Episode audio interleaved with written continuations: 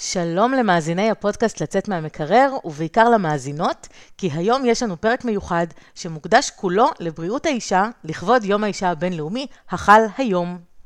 גברים יקרים, זה לא אומר שאתם צריכים לכבות עכשיו את המכשיר ולהתעסק בדברים אחרים, כי אני מניחה שלחלקכם לפחות יש אימא, אחות, חברה, אישה, בת, וכדאי לכם מאוד לדעת את מה שאני הולכת לדבר עליו, ואולי ככה תבינו גם כמה דברים על מה שעובר עלינו במהלך החיים, שזה כמובן קשור ומשפיע גם עליכם. אז בואו נשים אות ונתחיל. לצאת מהמקרר, מדברים בריאות עם סיגל סיירס. בריאות האישה. למה צריך בכלל את המושג הזה? מה שונה בריאות האישה מבריאות הגבר? כולנו בני אדם, טוענים לשוויון, למה להפריד? טוב, זאת שאלה קצת טיפשית, כן? כי הרי ברור שעם כל הרצון לשוויון, הביולוגיה לא שמעה על זה, ויש הבדלים משמעותיים בין הגוף הגברי לגוף הנשי. ולכן בריאות האישה, שהיא הרבה יותר מורכבת מבריאות הגבר, בהחלט צריכה התייחסות נפרדת ומיוחדת. האקסיומה הראשונה שלנו היא שכולנו רוצות להיות בריאות ולהרגיש טוב ברמה היומיומית. אנחנו רוצות להיות עם אנרגיה גבוהה, בלי כאבים, במצב מנטלי חד, בלי רגשות לא מאוזנים, ובנפש שלמה. אך, הפנטזיה. עכשיו בגדול, כולנו יודעות מה צריך לעשות בשביל זה. ומי שלא יודעת, יכולה לשמוע את כל הפרקים הקודמים של הפודקאסט, כאשר העיקרון המנחה הוא שכדי להשיג את מה שאנחנו רוצות, אנחנו צריכות לעשות כל מיני ויתורים. או אם להיות קצת יותר קיצונית, לשלם כל מיני מחירים. כל החיים אנחנו צריכות לוותר. על אוכל שאנחנו אוהבות, על הנוחות שלנו, על הזמן שלנו, על הפרטיות שלנו.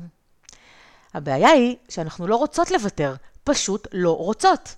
הלוואי ויכולנו לחיות חיים ללא גבולות וללא השלכות, לעשות מה שאנחנו רוצות, מתי שאנחנו רוצות, איך שאנחנו רוצות, לאכול כמה שאנחנו רוצות, לשתות כמה שאנחנו רוצות, ופשוט להיות בעולם הזה איך שבא לנו. למרבה הצער, זה לא אפשרי. לפחות לא אם אנחנו רוצות להשיג דברים גדולים יותר בחיים, כמו משפחה, ילדים, קריירה, וכמובן בריאות. אז מה שקורה בפועל, אנחנו שמות את כל העולם לפנינו, כי העולם הרי לא יכול לחכות, רק אנחנו יכולות, ובסוף כולנו סובלות מאותן תופעות. אנחנו לא ישנות מספיק, ולא מספיק טוב. אנחנו עייפות כל הזמן. כואבים לנו כל מיני מקומות בגוף שלא ידענו על קיומם. אנחנו חולות יותר מבעבר כשהיינו צעירות. אנחנו צורכות יותר תרופות ותוספי תזונה. יש לנו הרבה פחות סבלנות, ויש לנו הרבה פחות שמחת חיים. אממה, אנחנו לא מכונית. מה הקשר? המכונית שלכם, אם לא תשימו בה את הדלק הנכון, אם לא תבצעו תחזוקה שוטפת, אם לא תטפלו מיד כשקורה משהו, היא פשוט לא תזוז. כמה שתלחצו על הגז, כשנגמר, אז נגמר. לעומת זאת, לנו יש יכולת מופלאה לקחת את הגוף שלנו לקצה. לא לתת לו את הדלק המתאים, לא לטפל, לדחות כל מה שקשור ברווחה שלנו למען הרווחה של האחרים, ועדיין אנחנו סוחבות וסוחבות ולא נגמר לנו. עד ש... עד שמגיע הרגע שהנזק המצטבר הוא בלתי הפיך, ואז לא יעזור כמה שננסה לחזור אחורה או לתקן, זה כבר יהיה בלתי אפשרי.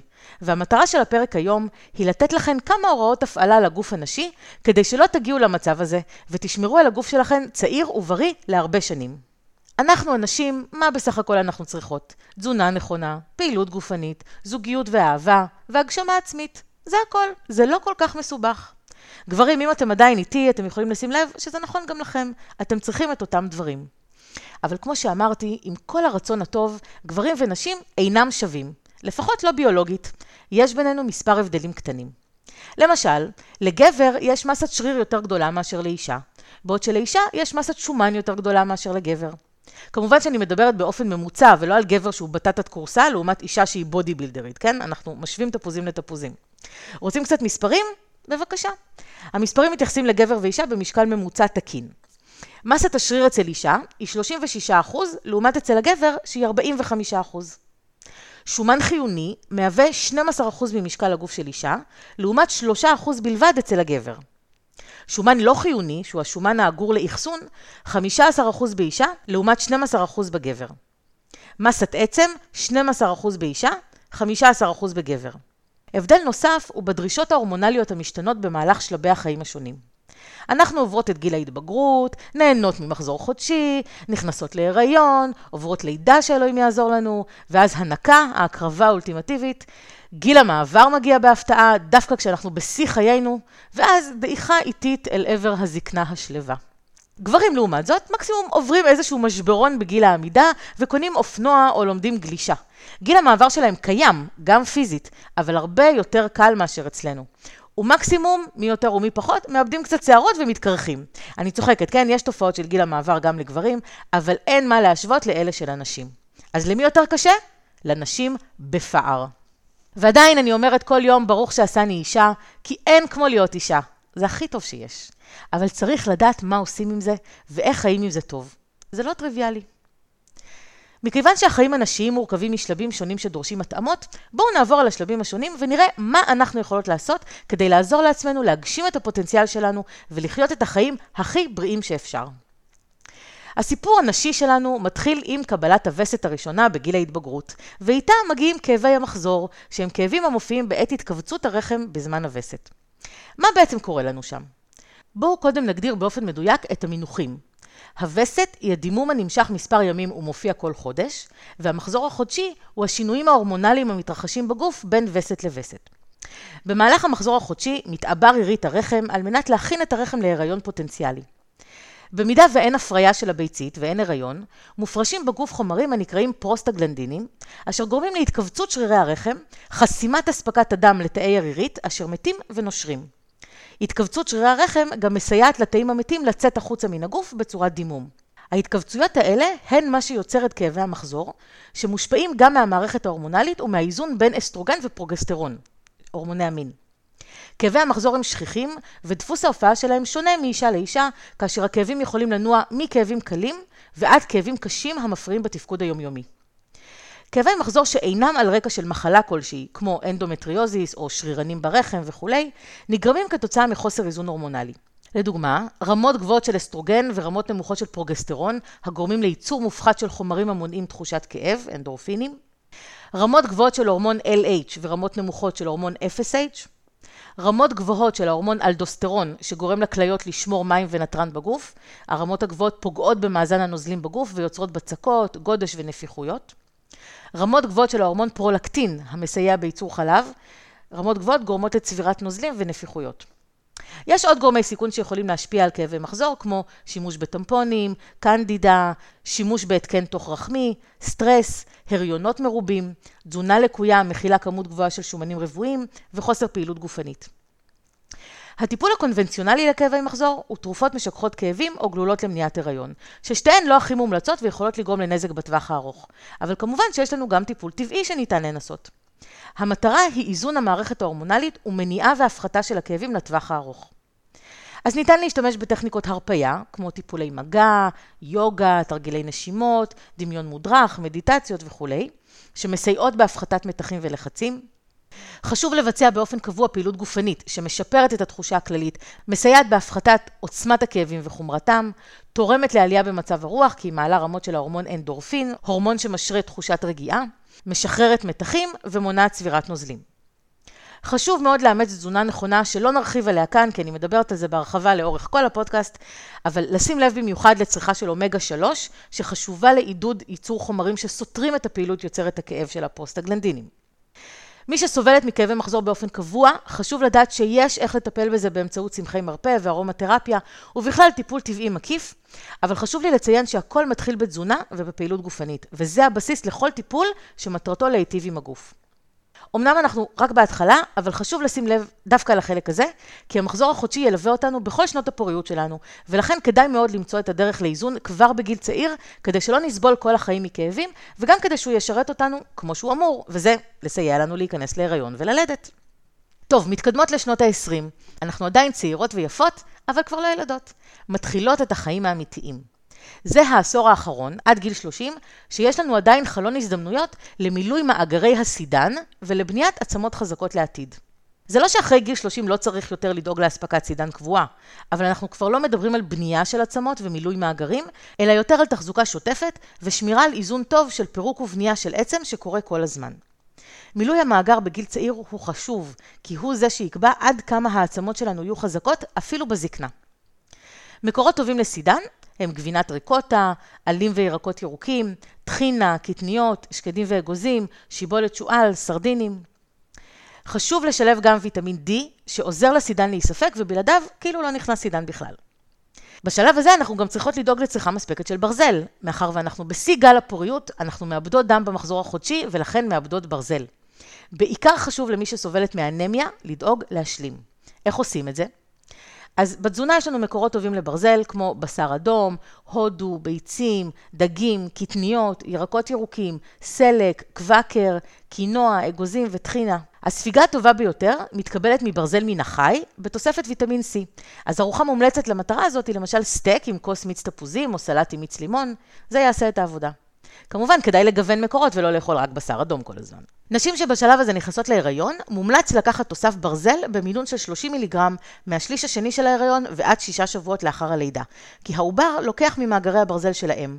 יש עיבוד דם במהלך הלידה ואחריה, אז חשוב להשלים. חוסר בברזל עלול לגרום בהם לעייפות, עומס על מערכת הלב וכלי הדם, האצה בדופק, ירידה בעמידות לזיהומים, קשיי נשימה והתערבות ניתוחית בלידה. ובעובר, ללידה מוקדמת, משקל לידה נמוך והפרעות היכולות לנבוע מחוסר חמצן לשליה. ממה יכול להיגרם חוסר בברזל? נו, לא חסרות סיבות. תפריד דל בברזל, תפריד דל בוויטמין C, תדירות גבוהה של שתיית תה או קפה קרוב לשעות הארוחה.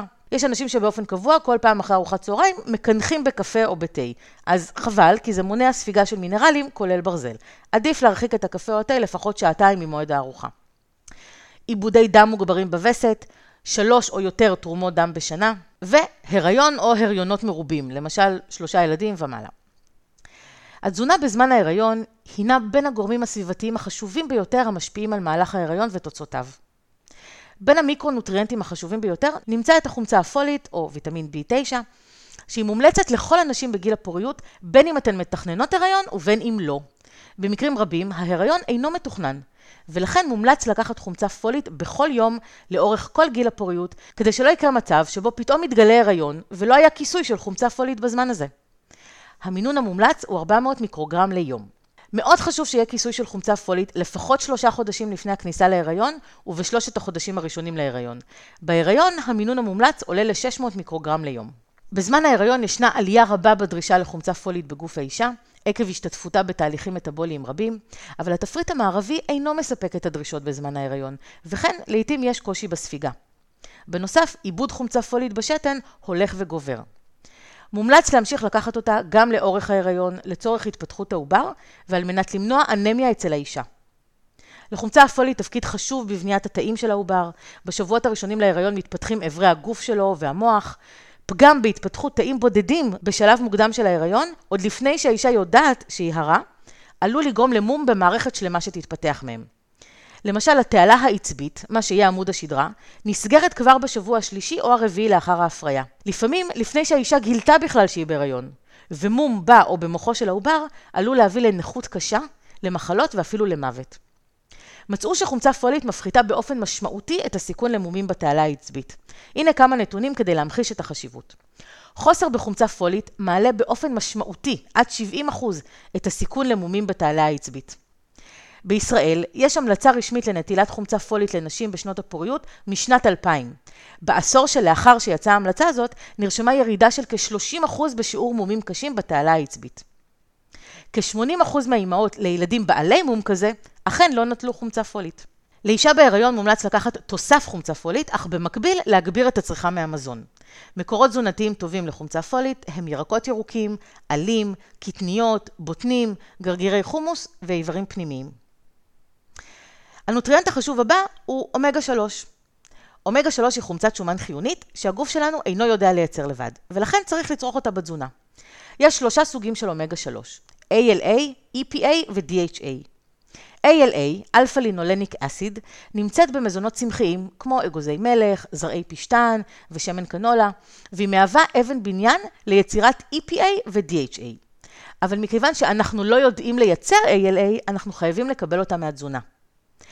בנוסף, משום שתהליך יצירת EPA ו-DHA מ-ALA אינו יעיל מספיק בגוף, חשוב לצרוך באופן ישיר גם את שתי חומצות השומן האחרות בתזונה, וזה קורה דרך צריכת דגים. ולמה אני מדגישה את הנושא הזה דווקא בפרק על בריאות האישה? כי ארגוני הבריאות העולמיים ממליצים לנשים בהיריון ולמניקות לצרוך כ-200 מיליגרם DHA ביום לפחות במהלך כל תקופת ההיריון וההנקה. DHA היא חומצת השומן היעילה ביותר מבין חומצות השומן, ובעלת השפעה חשובה בהתפתחות מוח העובר והילד לעתיד. צריכת אומגה 3 חשובה בעיקר בטרימסטר השלישי להיריון. כ-60% מהמוח מורכב משומן וחומצות שומן מסוג אומגה 3, כאשר DHA היא המרכזית מביניהן ומהווה חלק משמעותי במעטפת המוח. אומגה 3 מסוג DHA תורמת לתקשורת טובה יותר בין התאים העצביים ולהתפתחות מערכות הראייה של העובר לאורך ההיריון וההנקה. חלב אם המכיל כמות גדולה של DHA מאפשר התפתחות טובה יותר של מערכת הראייה בשנת החיים הראשונה והמשך התפתחות תקינה של תאי המוח. מחקרים גילו שאספקת DHA מוגברת בתזונת האם, העוברת דרך חבל הטבור לעובר במהלך ההיריון ולאחר הלידה דרך חלב האם, נמצאה קשורה בשיפור התפתחות חדות הראייה, שיפור הקשב ובדפוסי שינה טובים יותר. נמצא כי ילדים לאימהות אשר צרכו יותר אומגה 3 בתקופת ההיריון וההנקה, הם בעלי מדד IQ גבוה יותר, כישורים חברתיים ומוטוריים טובים יותר, בהשוואה לילדים לאימהות שצרכו רמה פחותה של אומגה 3. אבל אנחנו דואגים גם לאימא ולא רק לתינוק, ונמצא שצריכה של אומגה 3 בהיריון מפחיתה את הסיכון ללידה מוקדמת ועשויה להשפיע במניעת דיכאון לאחר לידה. מקורות תזונתיים טובים לאומגה 3 הם דגים, ובעיקר דגי ים צפוני כמו סלמון, סול והליבוט, אגוזי מלך, זרעי צ'יה, זרעי פשטן, רגלת הגינה, אבל יותר טוב לקחת תוסף תזונה איכותי ממקור של דגים, המכיל כמות גדולה של DHA כדי להבטיח ספיגה טובה ויעילה של החומר. חשוב לבדוק שלתוסף שקונים אין ריח של דגים, כי זה מעיד על כך שהאמפולות לא סגורות הרמטית, אז שימו לב לזה. שמירה על תזונה נכונה ומשקל תקין היא אחד הגורמים המשמעותיים שיכולים לתרום לפוריות ולהגדיל את סיכויי הכניסה להיריון. כן, גם נשים בעלות עודף משקל נכנסות להיריון, אבל במספרים הגדולים, עודף משקל הוא גורם סיכון גם לכניסה להיריון, גם להיריון תקין וגם ללידת תינוק בריא. אז אי אפשר להתעלם מזה. מלבד זאת, כדאי להגביל את כמות הקפאין לשני משקאות ביום, להימנע מאלכוהול לחלוטין ולהשלים ויטמינים חשובים כמו ויטמין B12 וויטמין D. הגוף שלנו לא יודע לייצר ויטמין B12 בכוחות עצמו, ואפשר להשיג אותו בעיקר בתזונה מהחי, כמו בשר בקר, עופות, דגים, ביצים, חלב ומוצרי חלב. חוסר בוויטמין B12 הוא תופעה שכיחה בעולם המערבי בכלל ובישראל בפרט. לכן נשים הרות ומניקות עלולות לסבול מחוסר בוויטמין B12, במיוחד אם התזונה שלהן דלה בוויטמין הזה, כמו נשים טבעוניות וצמחוניות. מחסור ב-B12 עלול להוביל לאנמיה, לעייפות קשה, לחולשה, לירידה בתיאבון ועוד. במקרים קיצוניים יכולות להיות בעיות ריכוז וזיכרון, בלבול, פגיעה במערכת העצבים ובלב ואפילו מוות. בנוסף, חוסר בוויטמין B12 בהיריון נמצאה קשורה להאטה בקצב הגדילה של העובר, להגברת הסיכון להפלה, להיפרדות שליה, לרעלת הריון ואף ללידה מוקדמת. נמצא במחקרים שנשים עם רמת ויטמין B12 נמוכה ביותר, היו בסיכון גבוה פי חמישה ללדת תינוק הסובל ממום במערכת העצבים, לעומת נשים עם רמות ויטמין תקינות. ההמלצות כיום הן לקחת ויטמין B12 כתוסף, בנוסף לחומצה הפולית שהזכרנו קודם, מאחר ויש חשיבות לכך שרמת ה-B12 תעמוד על לפחות 300 ננוגרם עוד לפני הכניסה להיריון. דרך אגב, B12 וחומצה פולית עובדים יחד בתהליכים ביולוגיים שונים, כמו ייצור DNA, חלוקת תאים, יצירת תאי דם חדשים, מניעת אנמיה. שניהם תורמים להורדת הסיכון להתפתחות מומים בעובר ומעלים את הסיכוי למהלך הריון תקין. שניהם מורידים את הסיכון ללקות במחלות לב, לכן חשוב לקחת אותם יחד. עוד סיבה לקחת אותם יחד, היא ששניהם מתחרים על אותם רצפטורים בגוף.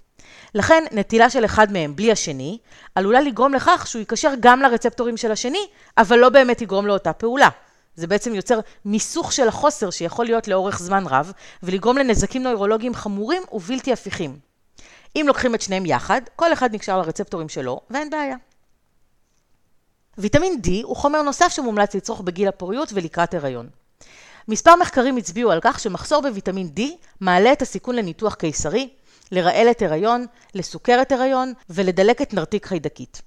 בנוסף, ויטמין D מגן על העובר מפני מחלות שמתפתחות בבגרות, כמו טרשת נפוצה, או מחלות כמו סוכרת מסוג אחד, סוכרת נעורים, רככת עצמות, התפתחות עששת בשיניים, אסתמה, צפצופים בנשימה ואקזמה.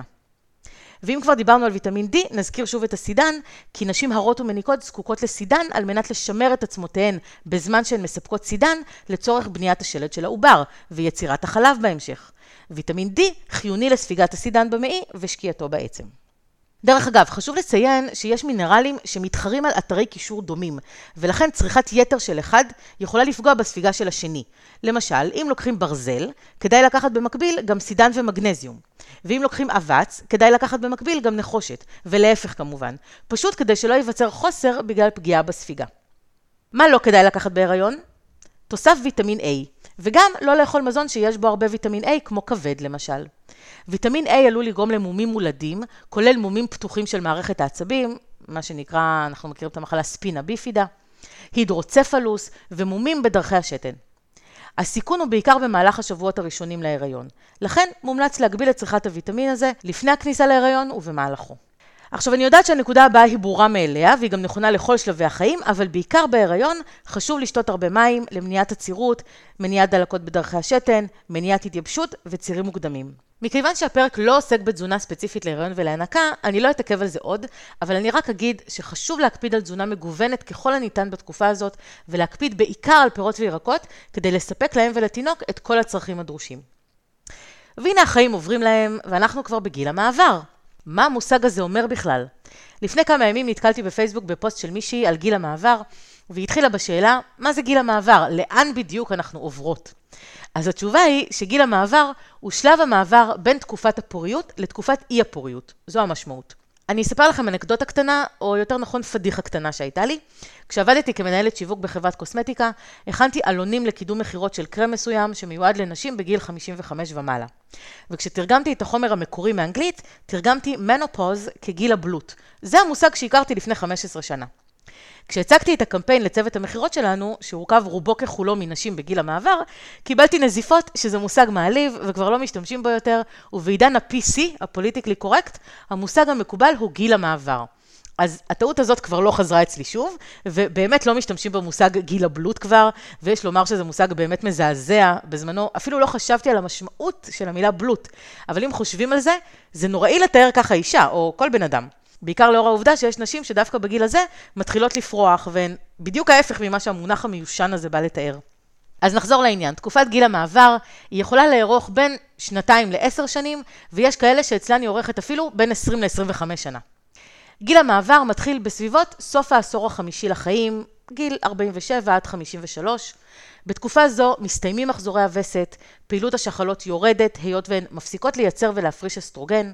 מחזורי וסת סדירים יכולים להימשך ממש עד הסוף, אבל בדרך כלל המחזורים האחרונים שונים באורכם, בעוצמת הזרימה, בעוצמת הכאב וכולי. עם הזמן יש יותר ויותר מחזורים שבהם אין שחרור של ביצית. למה זה קורה לנו? אנחנו נולדות עם כמיליון ביציות בשחלות. בגיל ההתבגרות נותרות כ-400 אלף, ובגיל המעבר נותרות ביציות ספורות בלבד. עם העלייה בגיל, השחלות מגיבות בעוצמה פחותה להורמונים LH ו-FSH שמופרשים מההיפופיזה, בלוטת יותרת המוח, ומגרים את השחלות להפריש את הורמוני המין, אסטרוגן ופרוגסטרון במהלך המחזור החודשי, כדי לגרום להבשלת הזקיקים ולשחרור ביציות לקראת הפריה. ככל שאנחנו מתבגרות, השחלות מפרישות כמות הולכת וקטנה של אסטרוגן ופרוגסטרון, עד שנפסק לחלוטין שחרור הביציות. כאשר לא נותרות ביציות בשחלה, יש מנופאוזה. המילה הזאת בעצם מתארת הפסקה של הווסת. מנורע וסת, פאוזה, הפסקה. אז מנופאוזה. בדרך כלל, לפני גיל המעבר, ה-LH וה-FSH מפסיקים להיות מופרשים כשיש משוב שלילי מהשחלות להיפופיזה, בדמות אסטרוגן ופרוגסטרון שמופרשים מהשחלות. ההיפופיזה מבינה שהכל עבד טוב. אבל כשכבר אין אסטרוגן ופרוגסטרון מהשחלות, אין משוב שלילי, וההיפופיזה ממשיכה להפריש LH ו-FSH. זה גורם לשחלות ולבלוטת האדרנל להפריש כמות גדולה של אנדרוגנים, הורמוני מין גבריים, על מנת שיהפכו לאסטרוגן ברקמת השומן בירכיים, כדי להשלים את החסר. אבל עדיין כמות האסטרוגן נמוכה יותר מאשר בגיל צעיר, והחוסר באסטרוגן, יחד עם עלייה בטסטוסטרון, גורם לכל מיני תופעות לא נעימות שמאפיינות את גיל המעבר.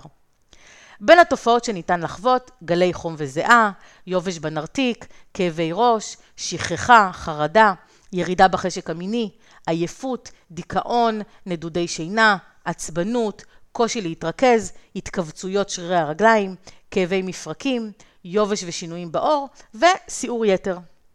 יכולים להיות שינויים בבלוטות אנדוקריניות אחרות, למשל בלוטת התריס שיכולה להפסיק לייצר את ההורמון טירוקסין, ובלוטת הלבלב שם משתבשת הפרשת ההורמון אינסולין. נשים בגיל המעבר לעיתים סובלות מהיפותירואידיזם, תת פעילות של בלוטת התריס. אצל חלק מהאנשים תופיע מנופאוזה מוקדמת. היא מוגדרת כמנופאוזה שמתחילה לפני גיל 40. גורמים אפשריים יכולים להיות נטייה תורשתית, הפרעות אוטואימוניות וסטרס.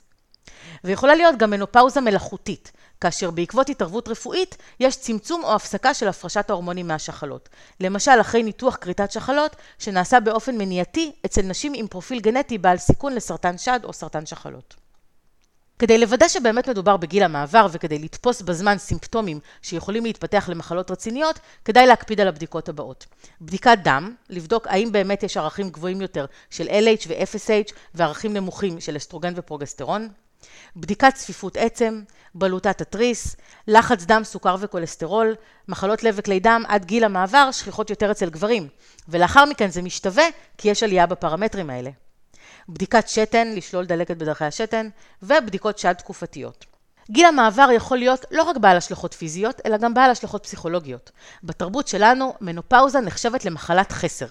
אנחנו חברה שמייחסת חשיבות לנעורים, ויש חוסר הערכה לנשים מבוגרות.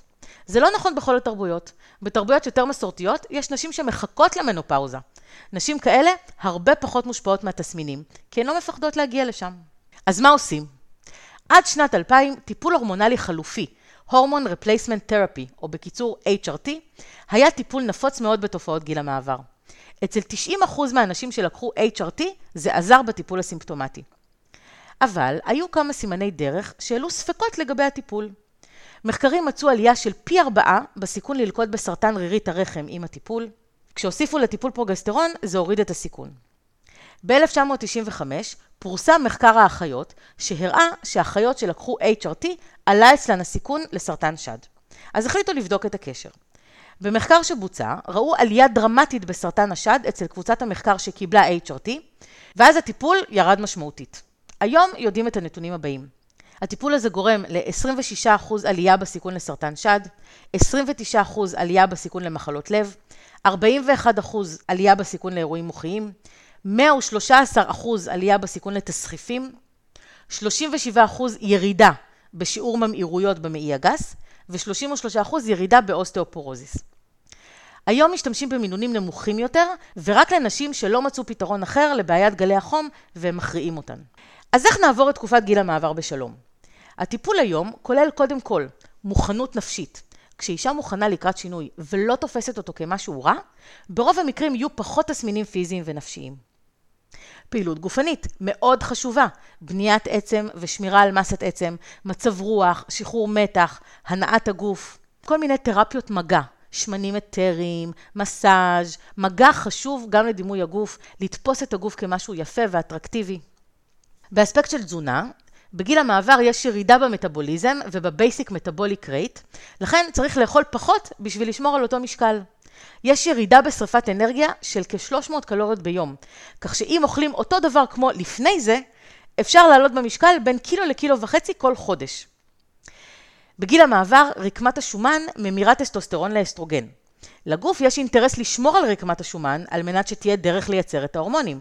לכן קשה מאוד לרדת במשקל בגיל הזה. להקפיד על תזונה קלה.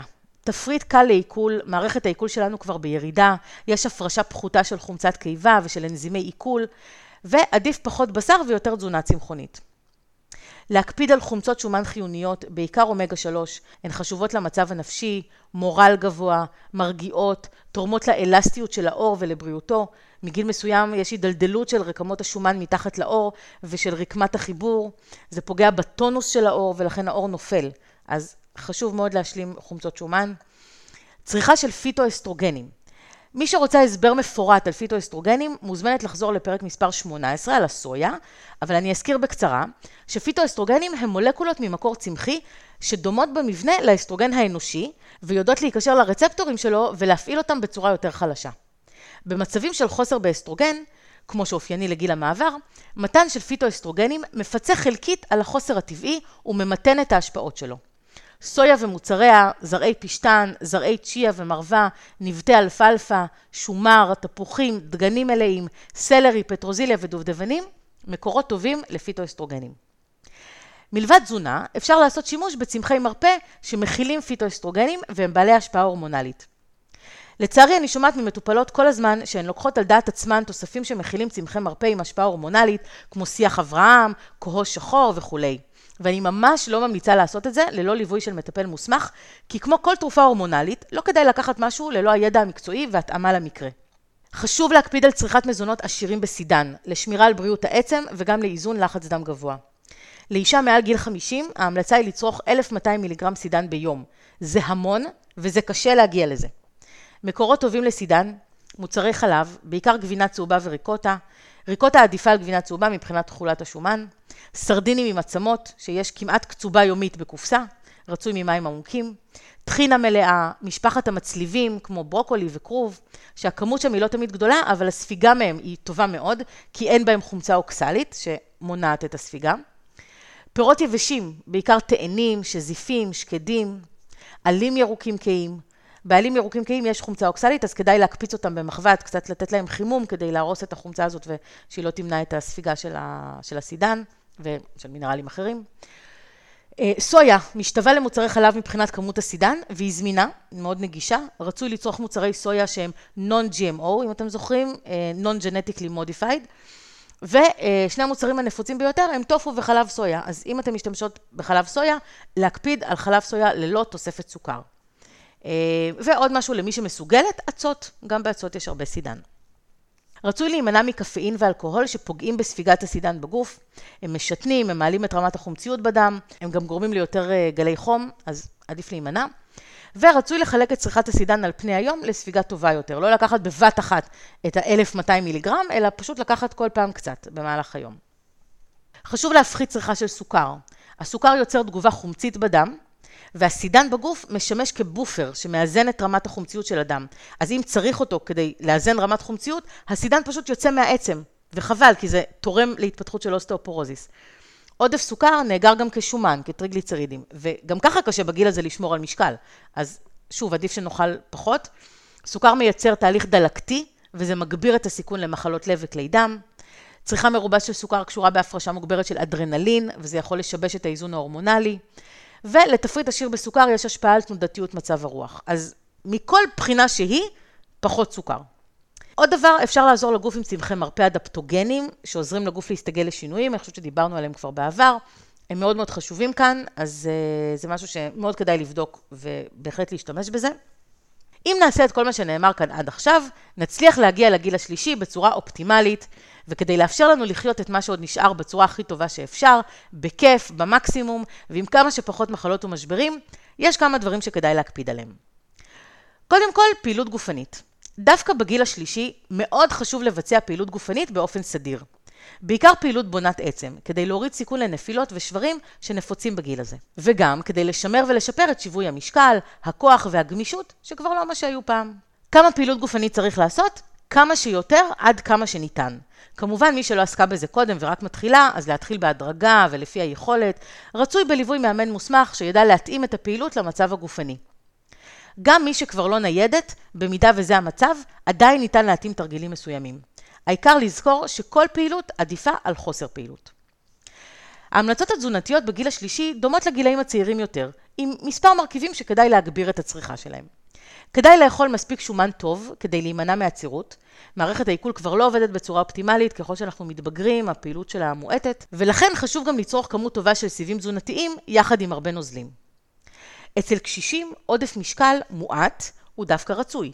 אנחנו לא רוצות להיות רזות מדי, על מנת שתהיה לנו שכבת הגנה שתעטוף את העצמות השבירות יותר בגיל הזה, כתוצאה מהידלדלות טבעית ועד למצבים של אוסטאופורוזיס. בטח שלא להיות במצב של תת-תזונה, שיכול להוות גורם סיכון למחלות אחרות, אבל מצד שני, גם לא עודף משקל משמעותי, שמהווה גורם סיכון לתחלואה לבבית. חשוב מאוד להקפיד על השלמה של סידן וויטמין D כדי לשמור על בריאות העצם, להשלים ויטמין B12 במידה ויש צורך. ויש מרכיבים שכדאי להפחית מהם, כמו מלח, שומן רווי ושומן טראנס. מומלצת חשיפה מתונה לשמש בשעות הבוקר עד 10, גם כדי לעודד יצירת ויטמין D וגם כדי להסדיר את השעון הביולוגי ולאפשר שינה טובה ותקינה בשעות הנכונות. הרבה פעמים קשישים הולכים לישון מאוחר, קמים מוקדם, לא נרדמים, לא מצליחים לישון. חלק מהעניין הוא באמת חשיפה לשמש בשעות הנכונות והסדרה של השעון הביולוגי. לא לוותר על מעקב שוטף אצל רופא משפחה, לא רק שקורה משהו, אלא פעם בכמה חודשים, פשוט ללכת לעשות check in ולוודא שלא מתפתח שום דבר. זה חשוב לאיתור מוקדם של מחלות כמו סרטן ואוסטאופורוזיס למשל. זה חשוב כדי לוודא שלא מתפתח דיכאון שיכול להיות בגיל הזה בעקבות נסיבות החיים. צריך לעשות בדיקות ראייה ובדיקות שמיעה, זה חשוב כדי לשמור על היכולת להיות מעורבים בסביבה ותגובתיים, ובגדול חשוב לבצע הערכה תפקודית פעם בכמה זמן. והכי חשוב, להודות על כך שהגענו עד הלום בריאות ושלמות, זה לא מובן מאליו, ולא כולן בנות מזל. להיות בהודיה ולאמץ חשיבה חיובית זה טוב לאורך כל החיים, אבל בגיל השלישי זה קריטי, על מנת לשמור על שמחת החיים ולא לאבד את המשמעות, עכשיו שכנראה אנחנו כבר לא עובדות, אולי גרות לבד, ללא המשפחה, אולי כבר לא עצמאיות, והחיים שונים ממה שהורגלנו. אז אני מקווה שלא חפרתי יותר מדי, ניסיתי לא להתיש בפרק הזה, אלא באמת להביא את הדברים הכי חשובים ומה שבאמת תצליחו להפיק מזה תועלת. אה, לכבוד יום האישה הבינלאומי, אני מאחלת לכם בריאות שלמה, הגשמה עצמית, השגת יעדים, אהבה, הצלחה, וכל אחת שנמצאת באחד מהשלבים שדיברתי עליהם בפרק, אין זמן טוב יותר מעכשיו להתחיל לעשות שינוי. לא משנה מה עשית עד עכשיו, מעכשיו תתחילי לעשות אחרת, יותר טוב. ואני מבטיחה שהגוף שלנו יגיב באהבה. כדי שיהיה לכם את כל מה שדיברתי עליו מול העיניים, אני אעלה את תוכן הפרק גם לאתר שלי, תוכלו למצוא את זה בלשונית הבלוג. ואני מזכירה לכם להצטרף לקבוצת הפייסבוק, לצאת מהמקרר יורדים במשקל ביחד, ולעשות לייק לעמוד הפודקאסט בפייסבוק. כל הלינקים יופיעו לכם בתיאור הפרק. הפרק הבא, דרך אגב, הוא פרק מספר 50, פרק היובל לפודקאסט לצאת מהמקרר, ואני מתכננת לכם הפתעה קטנה שאני לא יכולה לחשוף כרגע, כי אני עוד לא יודעת אם זה יצא לפועל, אז חכו בסבלנות, ואני מקווה שיהיה שווה את זה. זהו, שיהיה לכם המשך חיים טובים, נתראה בפרק הבא, יאללה ביי.